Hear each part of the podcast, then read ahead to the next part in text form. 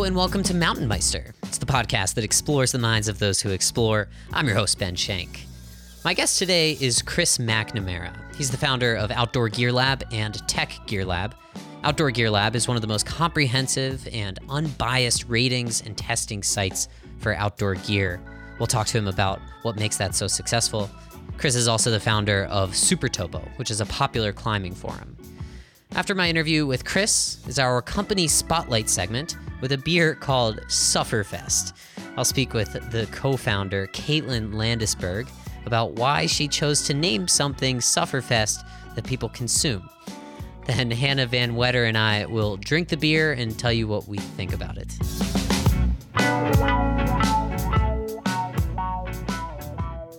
Mountain Meister is supported by Health IQ.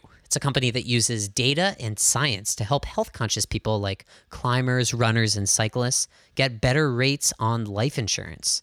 Similar to how you can get a better rate on your car insurance by being a good driver, you can get better rates on your life insurance by being a good liver. To see if you qualify, get your free quote today at healthiq.com slash meister. That's healthiq.com slash M-E-I-S-T-E-R. And thanks. Now, time for my interview with Chris McNamara. I originally recorded this back in January of 2017, but for some reason never got around to releasing it until now. It seems especially appropriate considering we have launched these company spotlight segments, which occur after the standard Mountain Meister interview. Uh, we review products on these segments, so how good is it to be able to talk to the expert, Chris McNamara? Let's start off with Outdoor and Tech Gear Labs. I should say that my dream job used to be to be a product tester for Consumer Reports. Uh, so you essentially have my dream job. Tell me what it's like. Yeah, well, um, it kind of all started from just passion for climbing gear and testing that as much as possible to try to create the best climbing reviews out there. And uh, we were just kind of surprised how it took off. So we started running with it into the outdoor world getting into backpacking, getting into hiking. And then we said, well, if this is working, let's take it all the way to tech gear lab from, you know, food processors to drones. And so we've set up, you know, basically 30 people around the country just testing products nonstop, trying to create that perfect review that helps you find the perfect product for, for each activity.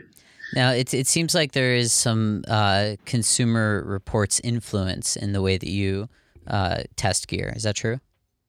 Big time. Yeah. So, I mean, the the testing world used to be kind of divided in two things. One was subscription, and that was consumer reports, where the way they were able to do such objective, unbiased stuff was um, not taking free gear, and they needed to charge a subscription.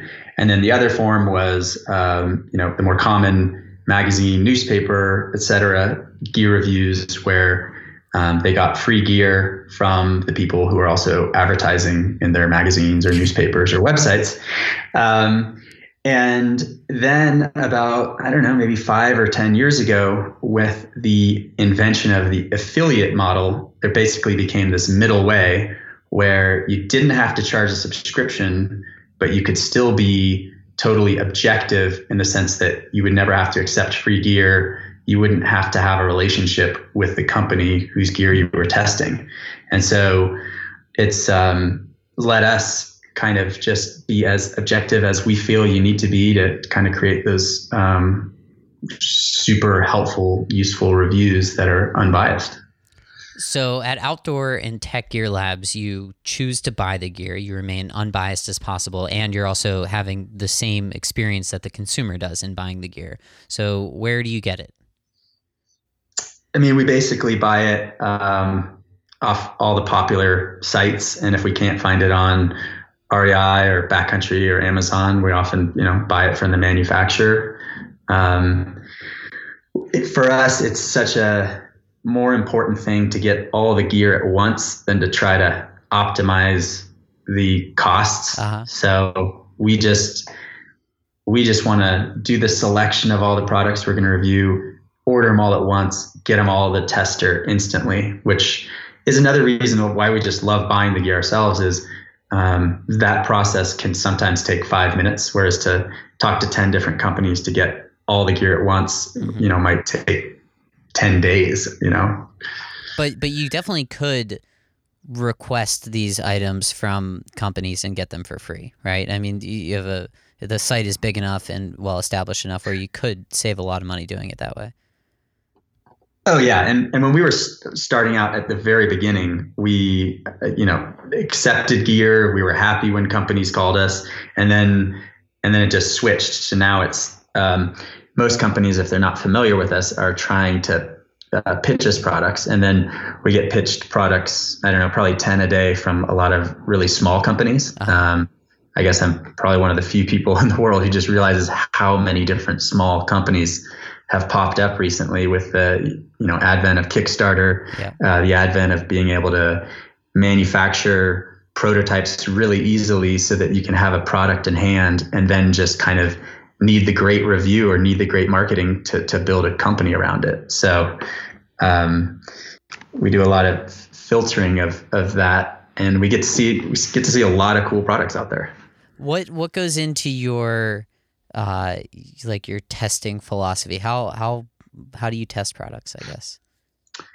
Well, the whole testing philosophy is if you're going to spend your hard-earned money, you want to find the best product for your application, and so it's understanding who the users are and understanding that there's a lot of varied users and that's why we have often three to six awards because there isn't kind of one product best for everyone. Often there's a best overall, often there's a best value, but then there will be kind of a top pick for a specific application. So it's figuring out what in the end that decision is, what that person is going to be best best served by, and then looking back, looking at all the other top reviews, looking at our own kind of past experience and trying to invent those tests both kind of real world and in more of a lab setting that will really net out the differences between those products and really help someone find what is the best one for them.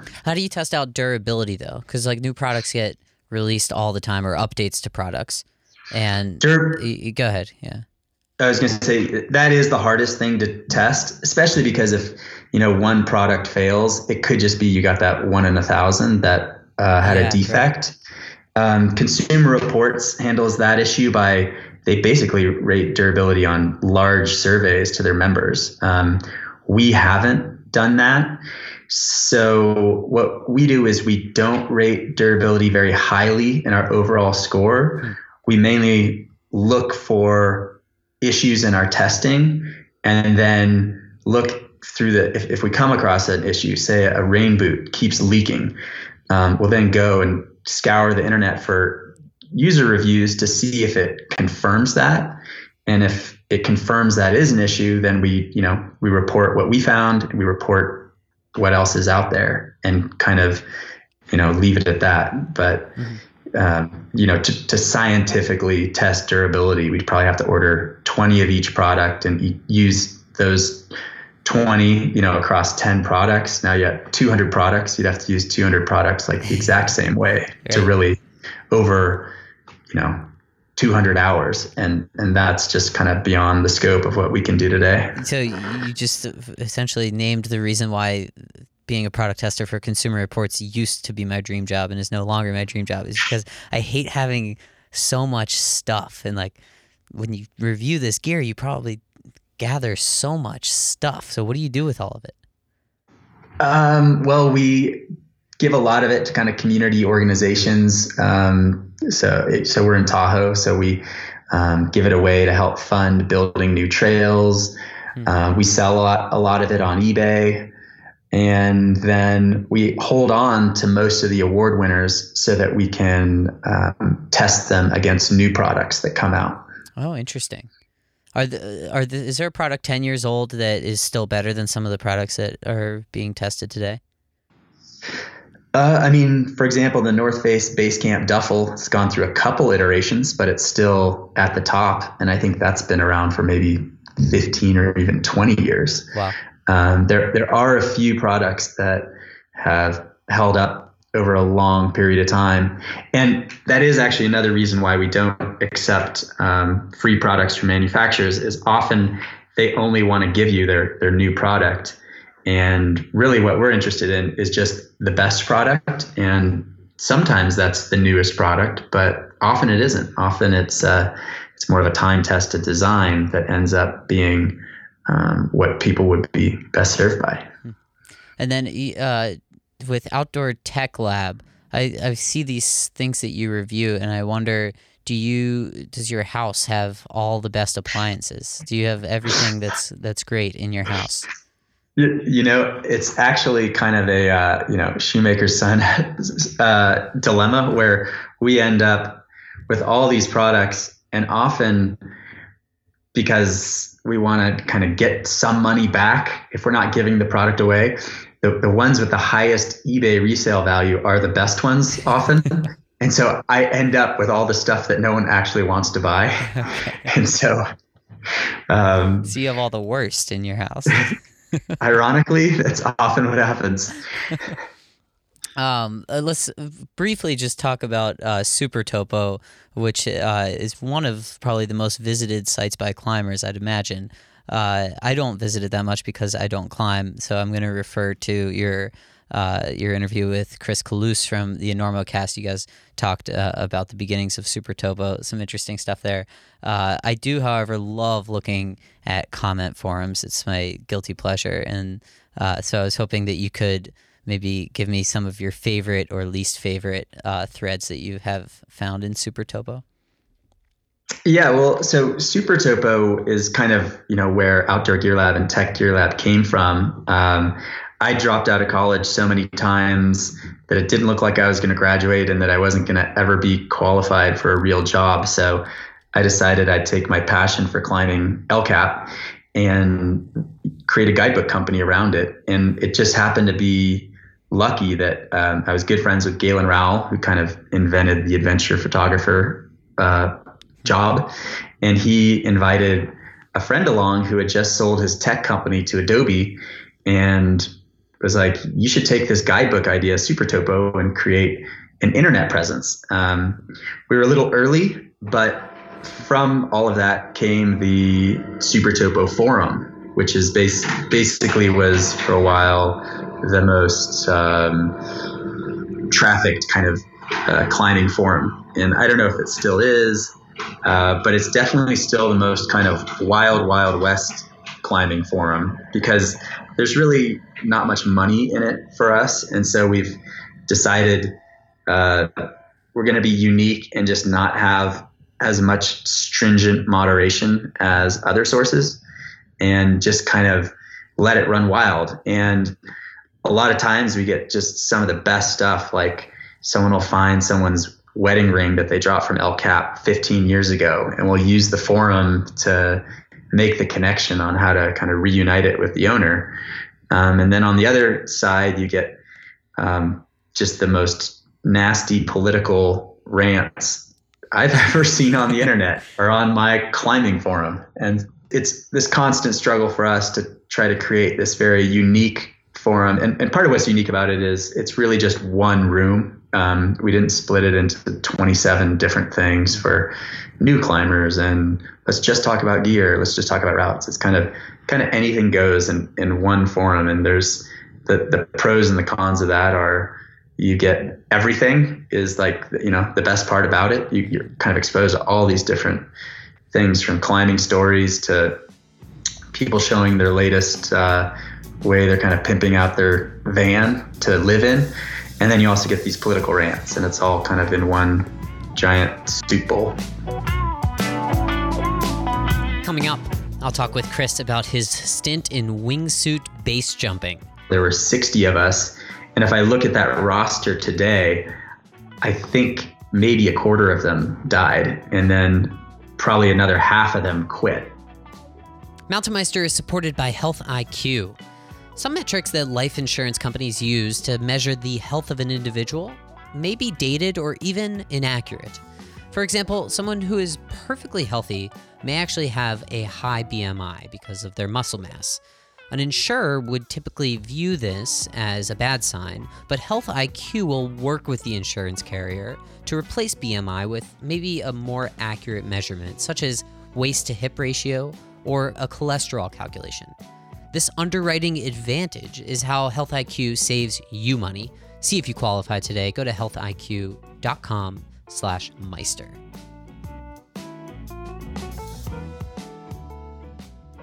what got me so excited about base jumping, other than it is probably the coolest sport ever, is um, I grew up a Yosemite climber who loves history, and I put a lot of that in the books I wrote. And I, you, you just realize that the golden age of Yosemite climbing was in 1960, 1970.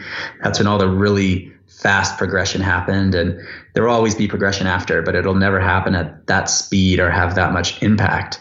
Suddenly, base jumping came along, and especially the wingsuit, and I realized, oh, this is not only an amazing sport, but this is the golden age of the sport where the progression in the technology, in the skill, and the number of firsts will probably never be greater than hmm. we'll just call it like you know 2005 to probably five years forward 2005 to 2020 um, and it just so happened that I got that opportunity to kind of be right in the middle of it. I read somewhere you sewed together a wingsuit uh, to a Walmart sweatsuit. Is that true? yeah. So, um, you know, base jumping that was basically been around forever, but the, the start of it's often pointed early 80s off El Cap. And um, the wingsuit, the first commercially available one, wasn't people have been attempting wingsuits for 100 years there's actually a couple cool books on what, what a wingsuit looked like in 1910 often people didn't live okay. even less than today but um, the first commercially available one was you know kind of early 2000s and so i was there within maybe three years of being able to you know buy one. And that really marks in my mind when when a sport starts is when everyone has access to the gear. Um, it's no longer just one guy in his in his uh, shed tinkering.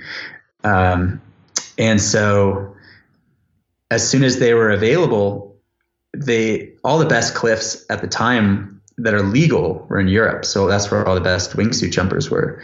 And I was one of the first people, luckily, to be able to go to Europe, uh, fly with a lot of those guys, and then take the skills um, back to the U.S. and and just basically look at Yosemite the way that a lot of people did in 1960, where suddenly, oh wow, there's just all these things that have never been done, um, and across you know the entire United States, and then and then a few jumps in uh, Baffin Island, which is northeastern Canada and probably the big wall capital of the world. Did Did you like you, you liked base jumping, right?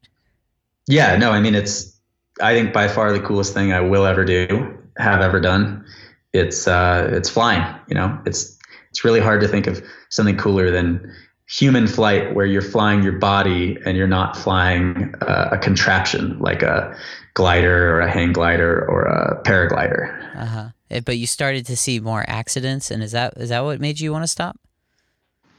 Yeah, I mean, it was really two things intersecting. One was it became less and less fun. Like you know, like anything, if you do it enough, and can't find it enough new challenge or variety in it, it starts to become kind of mundane. Um, and had it been the risk level of mountain biking, I would have gladly kept doing it because it's a great way to be outdoors and with your friends. And but it doesn't have the risk level of mountain biking. It has. I don't think there's anything else that compares to how dangerous it is. I mean, um, I did this event in I think 2006 in Kuala Lumpur where there were 60 of us, and if I look at that roster today, I think maybe a quarter of them died, and then probably another half of them quit. Mm-hmm. So out of that like 60 over 10 years, you know, quarter die and only a quarter are probably still actively doing it. So um, I can't think of any other sport that is even remotely that dangerous. So you said you couldn't find enough challenge in the sport. Like how how does one raise the challenge level in base jumping? base jumping, it's all about uh, so, and we're we're really I think talking about wingsuit base jumping. Okay, um, yes. and, and a lot of people always like kind of you know ask the difference. You know, base jumping is just jumping off usually a cliff, but it could be an antenna, it could be a bridge, you know, with a parachute. And then a wingsuit is a form of base jumping. You're just now adding a, a wingsuit into the equation. Um, and the, the challenge is the mastering the different suits. And the more surface area you have, the more, you know, potential you have to fly at a greater glide ratio. And that then unlocks even more um, cliffs. So one is learning how to fly these big suits. And then the other one is then understanding your limits of like what's the shortest cliff you can jump off to get the thing started. Mhm. That's a that's a big question. You know, some people have jumped off 200 foot cliffs, where which is insane to me. Mhm. You know, I think the shortest one I ever jumped off was maybe 600, and a, you know, a safe one would be 1200. And then after you jump off that cliff and the, the wingsuit's flying, it now actually becomes like skiing, where you're choosing a line. You're going, Mhm. well, last time I went down this gully and then I banked around that corner. Um, and, and wingsuiting becomes the same thing where um, each line has different challenges and it comes it's up to you to know your limits, know how much margin to leave, and then to be able to fly all those different lines. And that's really fun for a while, but then you realize that um, if you're if you don't always keep this ho- giant margin um, it just takes a half a second or a quarter second and it's all over. Yeah. And that's what I think makes the sport so dangerous is you only have to mess up for a quarter second and on every single jump you have to hold a giant margin and it's really hard I think for humans especially humans who are getting involved with base jumping to take that perspective. I know it was really hard for me and that's part of the reason I knew I, I quit was I knew there was just only so long I'd be able to you know play you know roll the dice Mhm. So is that uh, we hear a lot like the uh, you never thought that this person would go. He was he was the best. Is that why the best are dying because they're pushing it the fur their their challenge level is so high and because there's this relationship between challenge and danger. Not so with other sports like climbing if you're roped in, right? If you're pushing it the hardest, you're most likely to die. yeah i mean i think the best analogy for me was um, big wave surfing which i never got into true big wave but i got into we'll call it medium wave surfing and um, you know like 20 foot faces where um, it's terrifying and you always are getting constant feedback on if you should really be out there and then you get held down by a wave and and there's just you're getting all this feedback that's constantly putting in front of you like should you be here are you out of your um, safety zone um, and then so I, I think of big wave surfing as a terrifying sport that is usually pretty safe because you usually self um, kind of moderate yourself from taking insane risk. Like people don't just accidentally paddle out into Mavericks or Jaws. Whereas base jumping is the opposite. Anyone who can physically take one step can jump off any of these cliffs, Hmm. and um, and at of course at first no one does. They're they're safe and they they try to give themselves a big margin, but then they just have to hold that margin over jump after jump and doing it for 50 jumps not a big deal but once you get into 200 or 400 jumps you know keeping that level of you know margin of like okay i know i can do this but i'm going to back off 20% so that that kind of one in a hundred event when it does happen i'll still be ready for it. I think that's what's just really hard to do and that's why some of the best base jumpers in the world who are really careful and safe it just takes one jump where they don't leave that big margin and that's it We'll talk to Chris about what he's up to today in just a bit. But first, we have some exciting plans this summer with Big City Mountaineers and their Summit for Someone program. I've reported on these trips in the past. You may have heard them. Uh, Grand Teton this past year, Mount Hood, Mount Langley. This year, we'll be promoting their Corporate Challenges program, where a company like yours can host a trip of its own. I think it'd be a really cool story about team building and corporate social responsibility. You can also get your voice featured on the podcast, and your company will get some really good PR out of the whole thing being on Mountain Meister. This year, we'll be going to Longs Peak, that's in Colorado, from September 7th through 9th. Everyone who signs up gets a 70 liter backpacking pack, a set of Mountainsmith trekking poles, and a BCM commemorative t shirt. If your company is interested, or if you are, shoot me an email, ben at mtnmeister.com. Would love to hear from you. Okay, now back to my interview with Chris. So uh, let's move on to South Lake Tahoe. You're part of a movement to make this uh, one of the best mountain towns in the states.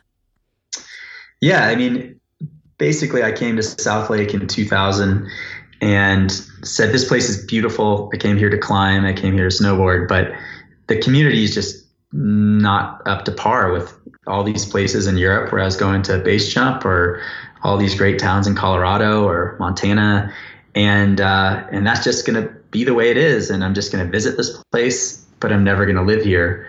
And um, about two or three years ago, I just started reading enough and seeing enough examples of people who were trying to make kind of urban change that it made me realize you know we have the, the, the truly hard resource which is geography having a beautiful amazing place that's the thing that you can't recreate these things like urban infrastructure and businesses and uh, recreation opportunities, while not easy, they're doable and people have done them. And so, as long as we don't set some goal like in a one to two year range, but set it in maybe a 10 to 20 year range, I don't see why we couldn't um, turn this around and take a place that has the amazing geography and bring in the amazing businesses, you know, urban layout and recreation opportunities. There are probably some people who don't want you to do that, though, right?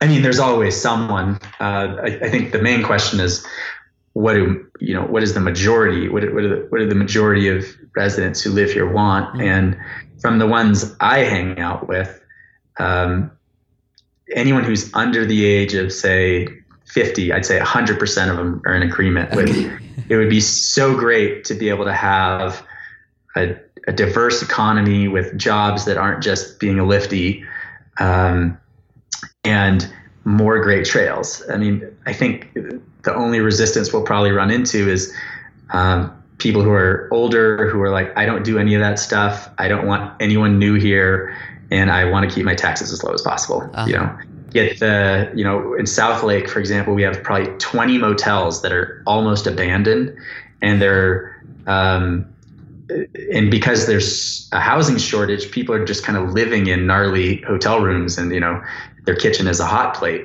You know. Oh my God. You know what? What if we took those hot- gnarly hotels and turned them into great um, housing, and on the bottom below it, there there were kind of cool, innovative businesses, um, you know, that type of thing.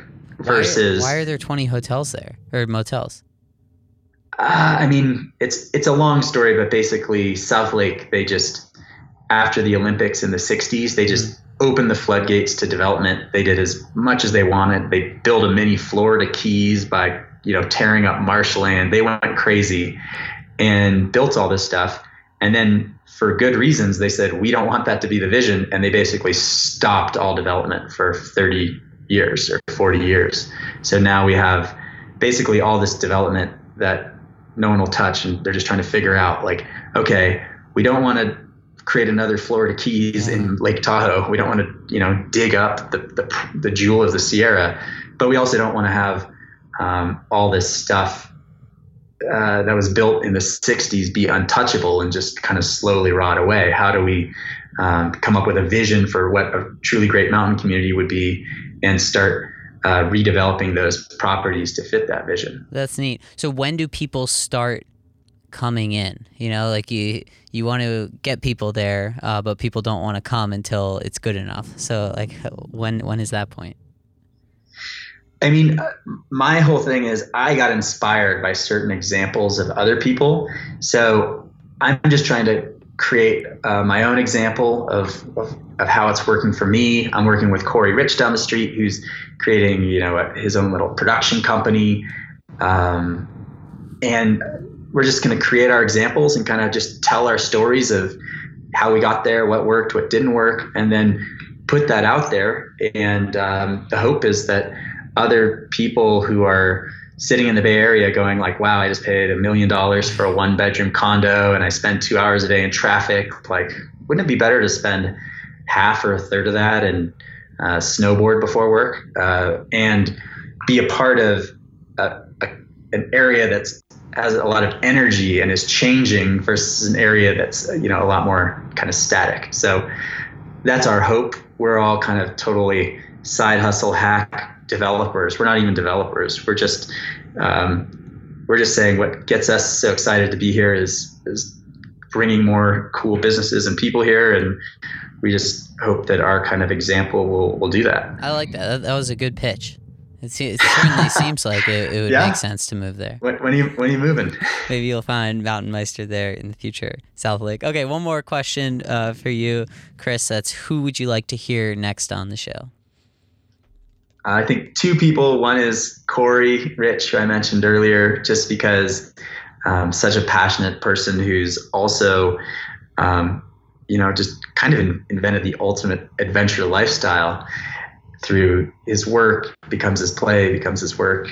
And then, um, you know, a hero of mine who's Tom Frost, who they're doing a documentary about him this year to recognize just kind of what an extraordinary life he had. And he was in Yosemite as part of that golden age, doing those first ascents on El Cap, and then took that passion to create, uh, you know, amazing movies and a film career, and then further to kind of develop some of the most incredible lighting uh, technology, which is still used in the um, commercial uh, world today. And so, just that whole ability to take a passion for outdoor and adventure and then turn that into a lifestyle and a profession is kind of you know the the roadmap I'm trying to follow. Keep an ear out for Corey Rich and Tom Frost on a future episode of Mountain Meister. Chris McNamara, founder of Outdoor Gear Lab, Tech Gear Lab, Super Topo. Thanks so much for joining us. Thank you. That was great. We'll have links to Super Topo, Outdoor Gear Lab, and Tech Gear Lab on our website and, of course, in the show notes of today's episode. The next part of our show is called the Company Spotlight segment. In our Company Spotlights, we feature lesser known outdoor brands in short interviews. Then we try out their product and tell you what we think. Now, companies are not allowed to pay to be on the segment, but they do have to give us the product for free. Today, we welcome Sufferfest Beer Company. Caitlin Landesberg, the CEO and founder of Sufferfest Beer Company. Why would one name something Sufferfest that you're supposed to consume? that's so that, that's a great question. Um, Sufferfest is a for me has always been a term of endearment. I've been an avid long distance trail runner for the last decade or so, and that's where I stumbled upon that term for the first time uh, many many years ago when we described an epically painful day out on a race course. Um, you know, someone described it as the most epic sufferfest they'd ever had, and that was the perfect term. You have me sold. Um, I have uh, the IPA in my hand. I got home to it and uh, stuck it in the fridge. It's been sitting there for about three hours in the fridge, and then I just went on a long run so I could yeah. really, uh, really enjoy this. And I realized on my long run as I was craving this beer that you've really positioned yourself perfectly. And while you talk, I'm actually I'm going to open my beer and uh, okay. pour a little bit and st- uh, go ahead. Yeah. Thanks. Absolutely. Yeah. I mean, the only time where I really craved a beer, where that's the one thing that I want, is after a race or a mm-hmm. track workout or something that's just arduous and painful. It's my little, it is my trophy. It's my prize at the end of a hard day. And so um, that's that's really you know why um, when I needed to think about my my diet and my consumption as an athlete, I decided to to figure out what I could drink that made me feel really great, made me celebrate, made me feel like I was part of the pack, but also did something a little bit better for me. So that's why we started making functional beer. Okay, so I have tried it, and okay. your beer is terrific. I'm I'm Aww. very impressed. Thank you. Our taper IPA it's um, it's our seven and a half percent West Coast style IPA. Mm-hmm. Every beer that I've made um, has a story. It's all been very self-referential, for better or for worse. Mm. I went through a lot of IT band issues as an avid runner, and the taper really represents the time where I actually had to just sit on my hands and know that yeah. sitting on a roller and having rest days was part of the training. And I wanted a great beer that I could sip and enjoy and maybe have another one. So for me, it drinks like a session. It's not too overly bitter. I don't feel like I'm mm-hmm. choking down a cigar and have that lingering bitterness. Um, but it does remind me of sort of my my ideal setting for a long run, which is the Muir Woods here in, in Northern California. It's it's dark, it's dank, it's got that resin and pine. Um, but then you get to pass some of those flower blossoms here and there. Um, and so it evokes a lot of um, wonderful memories and emotion, and emotion for me. But um, it, I think that it's it's one of our it's one of our top sellers at, at retail and in our chain accounts, and um, I'm really proud of it. So. Um, couple questions. One, I see yeah. at the bottom, crafted to remove gluten. So we t- batch test all of our beers um, in every batch that we make mm-hmm. um, in the most sensitive testing um, analysis that we have at our access. And um, all of our beers are tested at under five parts per million um, levels of gluten, which is non-detectable. Oh, um, okay, so it's basically gluten free. It's yes, and we don't use the term gluten free because this was beer was made with barley. it was once made with a, a gluten um, a glutenful um, ingredient, um, but because we've used an, an enzyme um, to eat away at the gluten, rendering it uh, gluten free, essentially, um, we believe, and I certainly believe, from an academic's perspective, that uh, this beer is more gluten free than something that's actually labeled gluten free. Yeah, yeah, yeah. There's also a, a pilsner and a blonde ale, correct? Yes, we have a fly, uh, flyby pilsner, which I made for my wedding, and the blonde um, uh, shakeout, which I made after I had my first child. She's one now, and this was the beer to get me out of my postpartum rut and into my next training phase. So they again, they all are coming from different places in my life um, that um, I desired a certain type of, of flavor and profile in, in my beer. Uh, we'll be trying those two during the official review with Hannah. Uh, three beers out now the IPA, the Blonde Ale, and the Pilsner. And you have two more coming? Yeah, we have two more. I call them super beers coming out. I'm so excited. I've been working about on them for some time now. But uh, our FKT, fastest known time, um, pale ale, first of its kind electrolytic and nutritive beer. So um, this is with added electrolytes. There's more salt than, um, or just as much salt, I would say, than um, your average energy drink um, that you get as a replenishment um, ingredient, along with blackcurrant superfood. Blackcurrant has four times the amount of vitamin C as a blueberry, and we can pack a really great immunity boosting punch, which is sort of right when you need it most after a race or a hard effort. And then we have the repeat Kolsch, which is also enhanced by bee pollen superfood, which is this wonderful wonder food that packs a really nice amount of, of protein and replenishment and antioxidants. I actually even use bee pollen on my face. Um, I love it, and it gives this great sweet aroma without impacting the sugar or fermentation. So we can get low cal, low carb, and low ABV for those who just want to bounce back but have a good beer. Okay, so where do people buy this?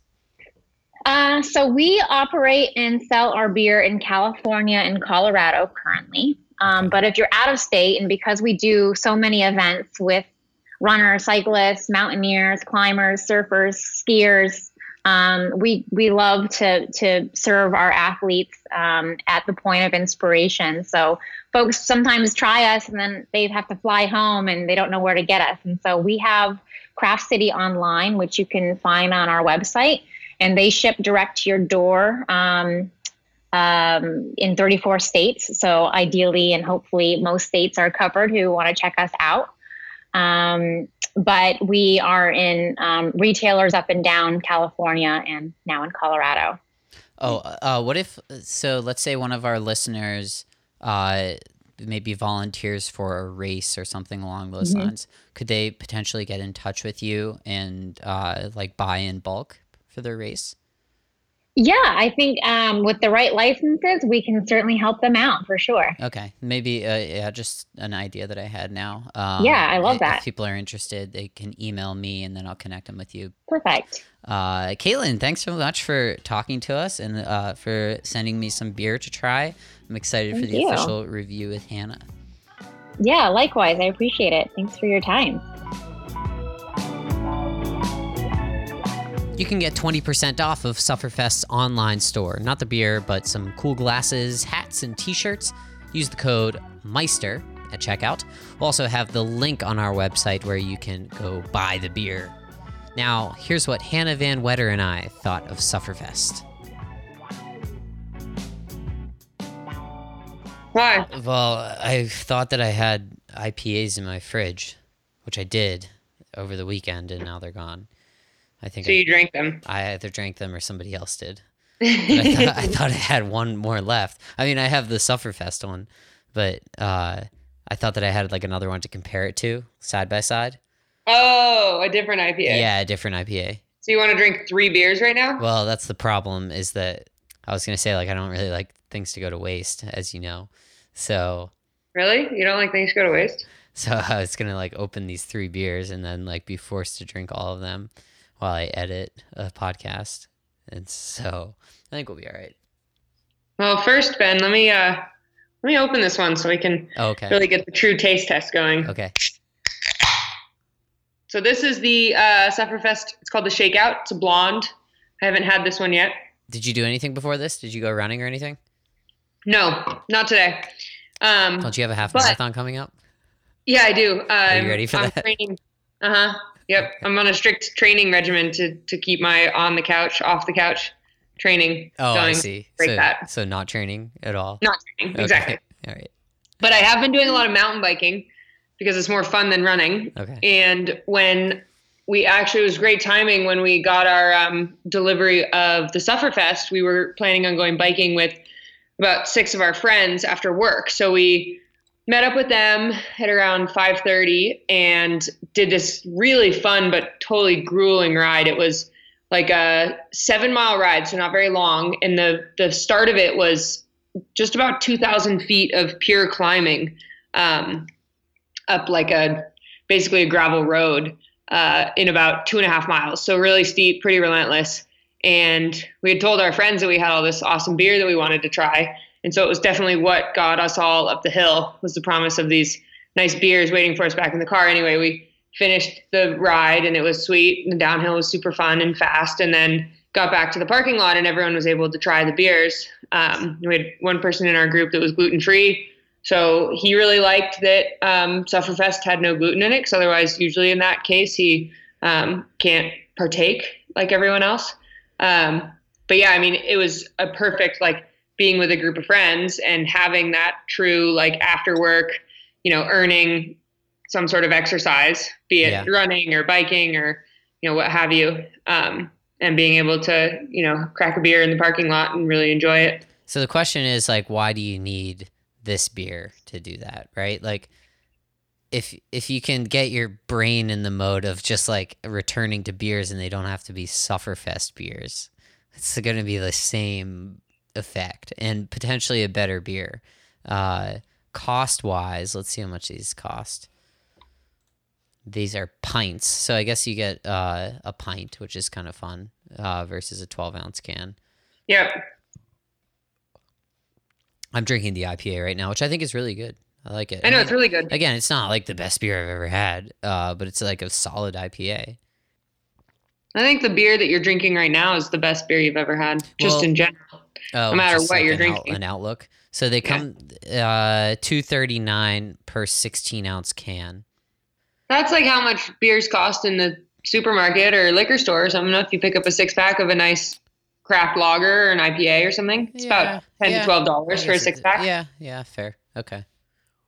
Okay, so when I first drank this, I again like was doing a lot of exercise. I just finished like a long run, and first thing I drank was a beer, and then had to like I got back 15 minutes before I recorded, uh, and so I was just like drinking the beer while we were recording, and I was like, this is phenomenal. But you've positioned yourself really, really well in that anytime somebody's drinking your beer, it's maybe well, it's probably going to be like after they just worked out and they're really thirsty and in the mood for a beer. So I was wondering like how this would fare when I'm not really thirsty or after I haven't worked out, which is right now. And I Okay. still and I still feel the same way. I think it's a a solid beer. yeah, I think I think it's a. Would you buy it with your drink? own money? I think so. Here's something I spend my own money on. Right. What about you? Do you think you would buy it with your own money? Uh no, because well, actually, if I was if I if I was with friends, I would buy. I think there's a lot to this Sufferfest brand. I think if you pull these out, like for your friends, like exactly your scenario. If you pull these out for your friends after a mountain bike ride, I think the atmosphere is going to be a little bit more fun than if you just pull out some other beers. Right. Uh, it's like kind of a new thing, but I'm not going to bring these beers when uh, it's the same price for I think a touch better of a beer. Yeah.